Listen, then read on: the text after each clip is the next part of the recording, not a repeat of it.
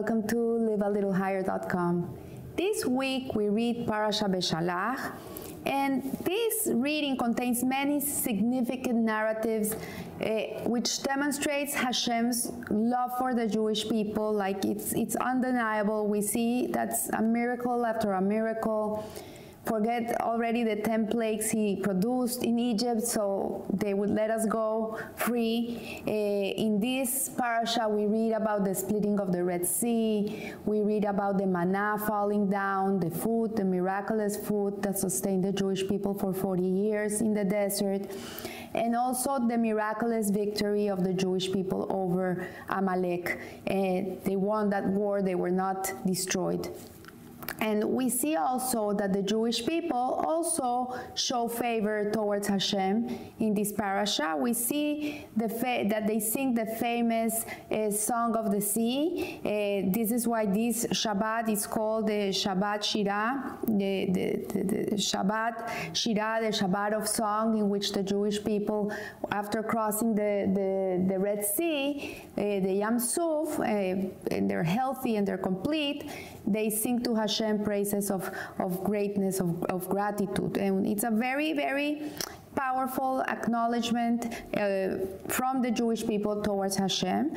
And, um, and we see that it was so great that they were a, even able to to to a, for a common person to attain prophecy so but anyways uh, even though we see all these wondrous uh, natural events going on, the name of the parasha really is very contradictory to what we read in the parasha.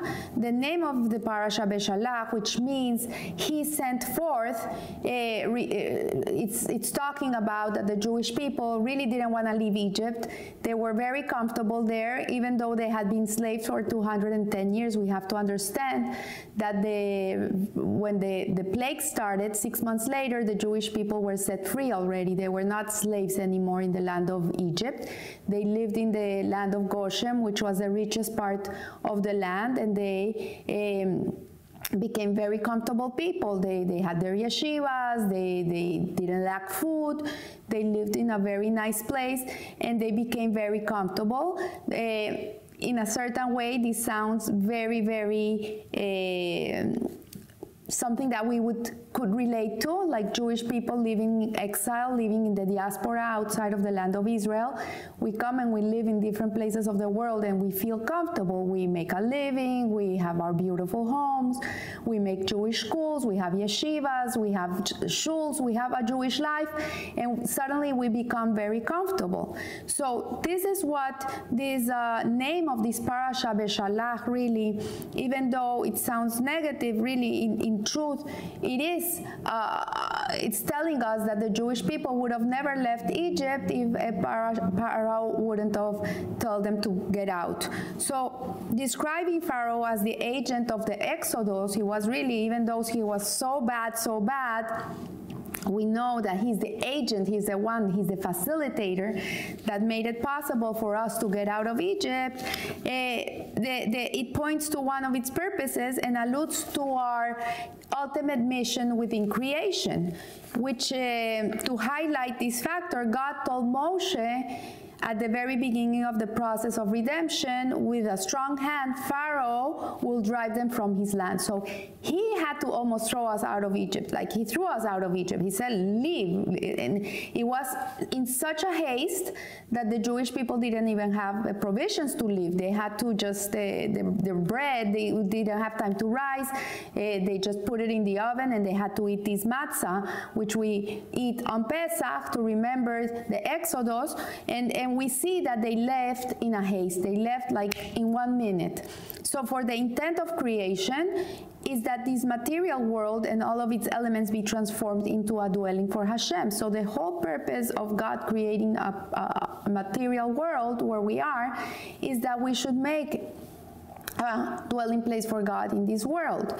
And this includes even those elements which at first would oppose the forces of holiness. So sometimes we're confronted in, in our lifetime, I wouldn't say sometimes, most of the time we're confronted in our lifetime with opposing forces that don't make it easy for us to make a dwelling place for Hashem in this world. For example, in the United States, it's very easy to be a kosher Jew in New York, maybe not in Milwaukee, but there's certain places where being a, a frum, a, a, a God-fearing Jew is much easier than in other places. Like you cannot find kosher food.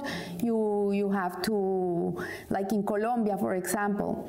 If you're if you're very very frum and you would have chalav Yisrael milk, then you have in in the olden days. Today you can get it, but I'm telling 30 years ago, the, the rabbi ha had to go to the farm and, and, and, and watch the, the, the milkman milk the cow and he himself had to take the milk with him and he himself had to boil it. So there's places where you just walk into a grocery store and the milk is there in the in the fridge, like it happens to me now, and thank God, Baruch Hashem, I have it easy. There's other places where it becomes even harder. So the whole intent of creation is to make a dwelling place for Hashem in this world, and as as opposing the forces, the more opposition you find, the harder it is for you to eat kosher, the bigger is gonna be your merit. So ultimately, every aspect of being will serve a, a, positive purpose. So in certain cases, as with Pharaoh, a transformation is necessary first, and we see that in the original state, such people cannot serve a positive purpose. So we see Pharaoh. What good can you see from a guy like that? There's, there's nothing enlightening about such an evil person. So uh, here, what it says is that the, their destruction is their purification. So when the, he threw the Jewish people out of Egypt, and then he decided to follow them and, and, because he realized he needed workers he's missing the jews and he, he his head went the other way and he went after them the whole purpose was so Hashem could finish him off and finish off the Egyptians. So the purpose of, of, of the destruction of the Egyptian, the ancient Egyptian culture was the source of their purification. So this concept is highlighted by prophecies of, of the times of the redemption, which say, and I will rid the land of dangerous animals, our sages interpret this to mean the animals will be transformed so that they will no longer cause harm, as it is written. The wolf will dwell with the lamb. In the era of ultimate good, predators will continue to exist. So the, wolf, the wolf will lie right next to the lamb and he's not going to eat the lamb.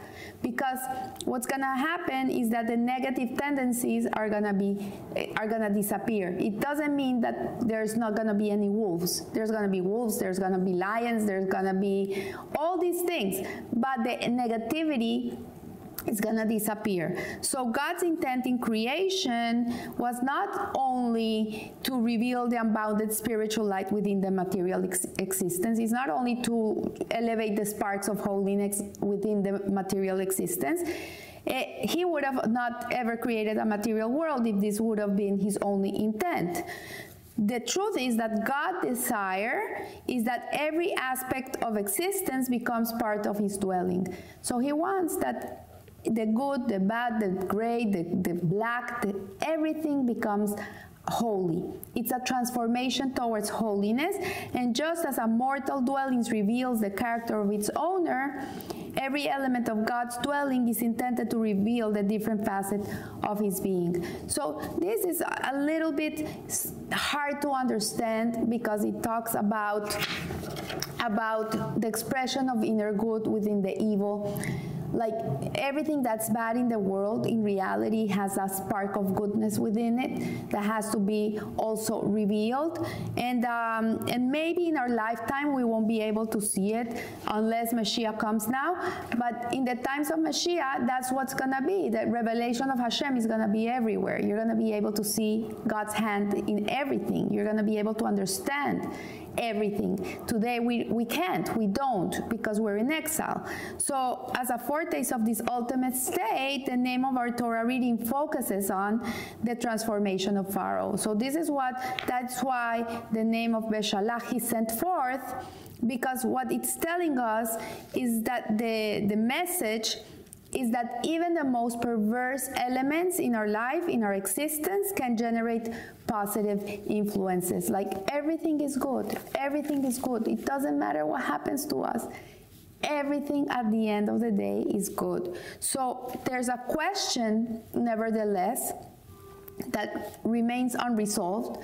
And the question is, why was it necessary Pharaoh, for Pharaoh to send Jewish, the Jewish people out of Egypt? Why did he have to throw us out?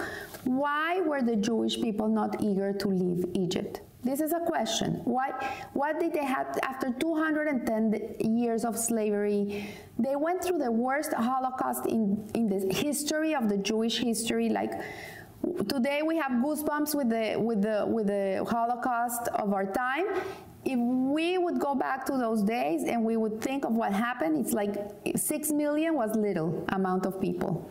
And, and, and the babies that were killed and the, and the, and the pharaoh with bathing their blood and the, the suffering of the people was humongous and it was for 210 years. So one might say that we had no reason to hurry out because at the end, the Jewish people were comfortable. They were not being harassed. They were not being uh, enslaved. They had uh, they had uh, a beautiful life, and. Uh, so, but the truth, the truth is that they should have had a desire to leave Egypt, regardless regardless. And our sages state that all the people who did not want to leave, which actually were 80% of them, it's, it's mind-boggling to me that 80% of the Jewish people didn't want to leave Egypt, and uh, they died eventually in the in the plague of darkness. They were they died. Hashem said, if they're not going to get out of Egypt and they're not going to go to Israel, to the land, to the promised land, then what's the purpose of them? They, I have no purpose for them. They have no purpose. They're not going to receive the Torah, and they're not going to be uh, doing what they have to do. So they were they were killed. So we see here that all the Jews who remained uh, didn't want to leave and the 20% realized that living in exile, even amidst security and prosperity, is not Jews, the, the, the Jewish purpose. This is not why we're here. And, but the same way, even 20% that wanted to leave, the question is why did Pharaoh had to throw them out? Why did he have to force them to get out of there? So, um, the Rebbe, in his, in his teachings, he teaches us that this question can be resolved on the basis of a parallel concept. And he says that God had promised Moshe that he would give the Jewish people the Torah as it is written, After you lead the people out of Egypt, you will serve God on this mountain. And the Jews rejoiced. They were so happy. When they came to receive the Torah at Mount Sinai, they were like, like angels. They were pure, and they all stood up together as one heart.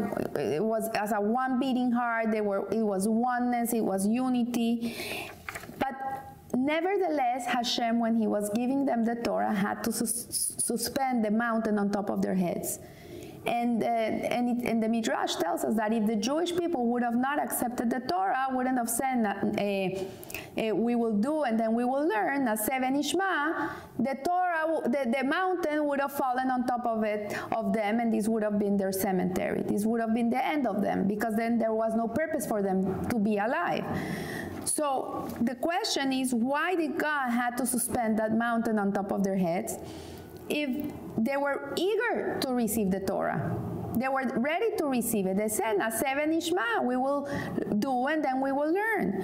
So the point is that there are different levels of desire and this I had to research a little more, and thank God that my husband has good, good, uh, good uh, contacts. He called Rabbi Katz, uh, who is an incredible rabbi, uh, that uh, translates all the Maamarim of the Rebbe, and he asked him for me what is what is what does this mean the the, the levels of desire, and uh, he gave me a beautiful explanation about it.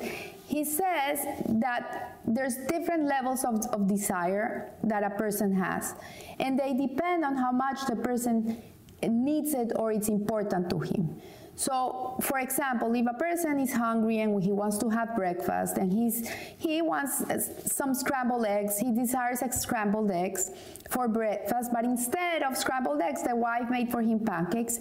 He's not gonna make a, a big deal about it because pancakes are good too. They're they're delicious. They're even more more.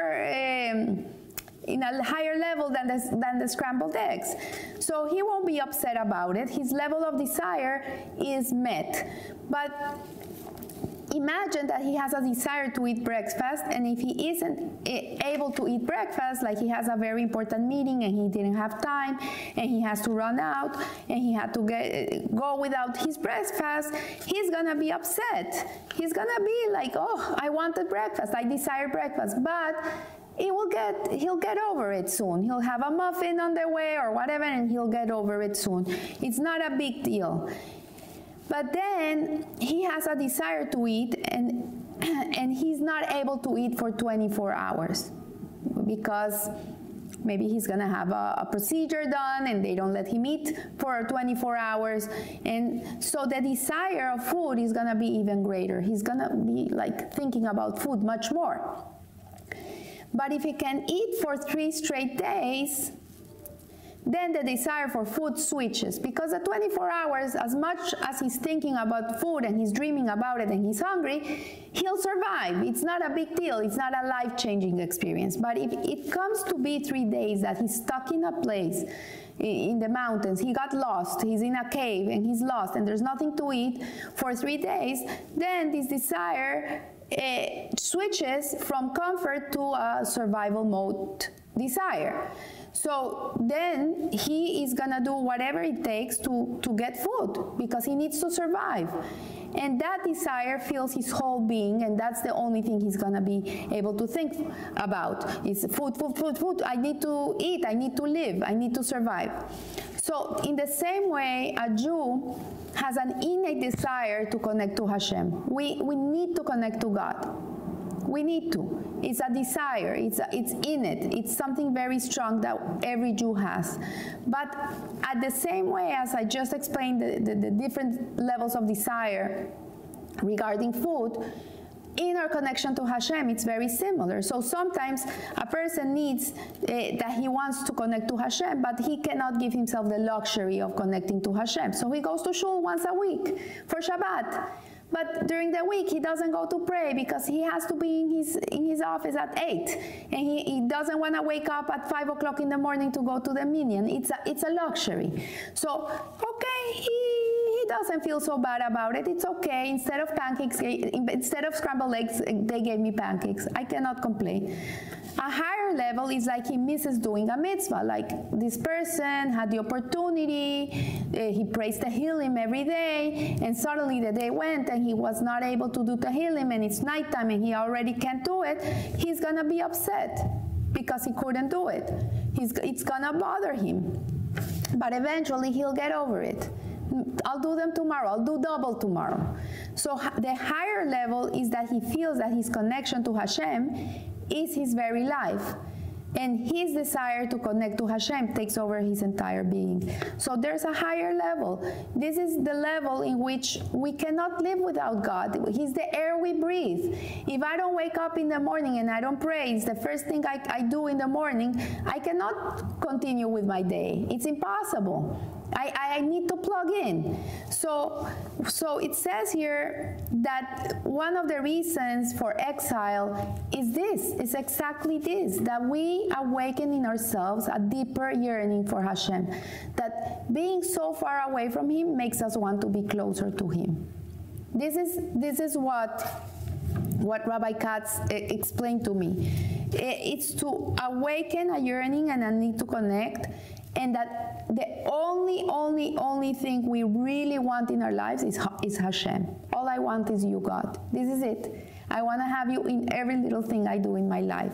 So, so we see here that that God wanted the Jewish people to accept the Torah with a total commitment. This is what he wanted from us. He didn't want us to be forced into it, to be, feel that we have to accept it. He wanted that we have feelings of yearning uh, that are so powerful, so powerful that it was if our lives depended on it. Like we felt that if we didn't get the Torah, we would not be able to survive. So we were not capable capable of summoning up this level of commitment on our own. We cannot get to that place on our own. So God compelled us to reach this peak through external means, which was Pharaoh. He made it so hard to, for us in our life in Egypt that he was the one that had to push us to get to this place. So, similarly, with regard to the Exodus, God wanted the Jews to desire freedom with a deeper than ordinary will, and therefore we, he brought about circumstances that awaken profound and encompassing commitment. So, right now, we're in exile the world is upside down. We hear all these crazy things going on the, the coronavirus here, and the polit- politics here, and the anti Semitism here, and it's all a mish, a mish, a mash.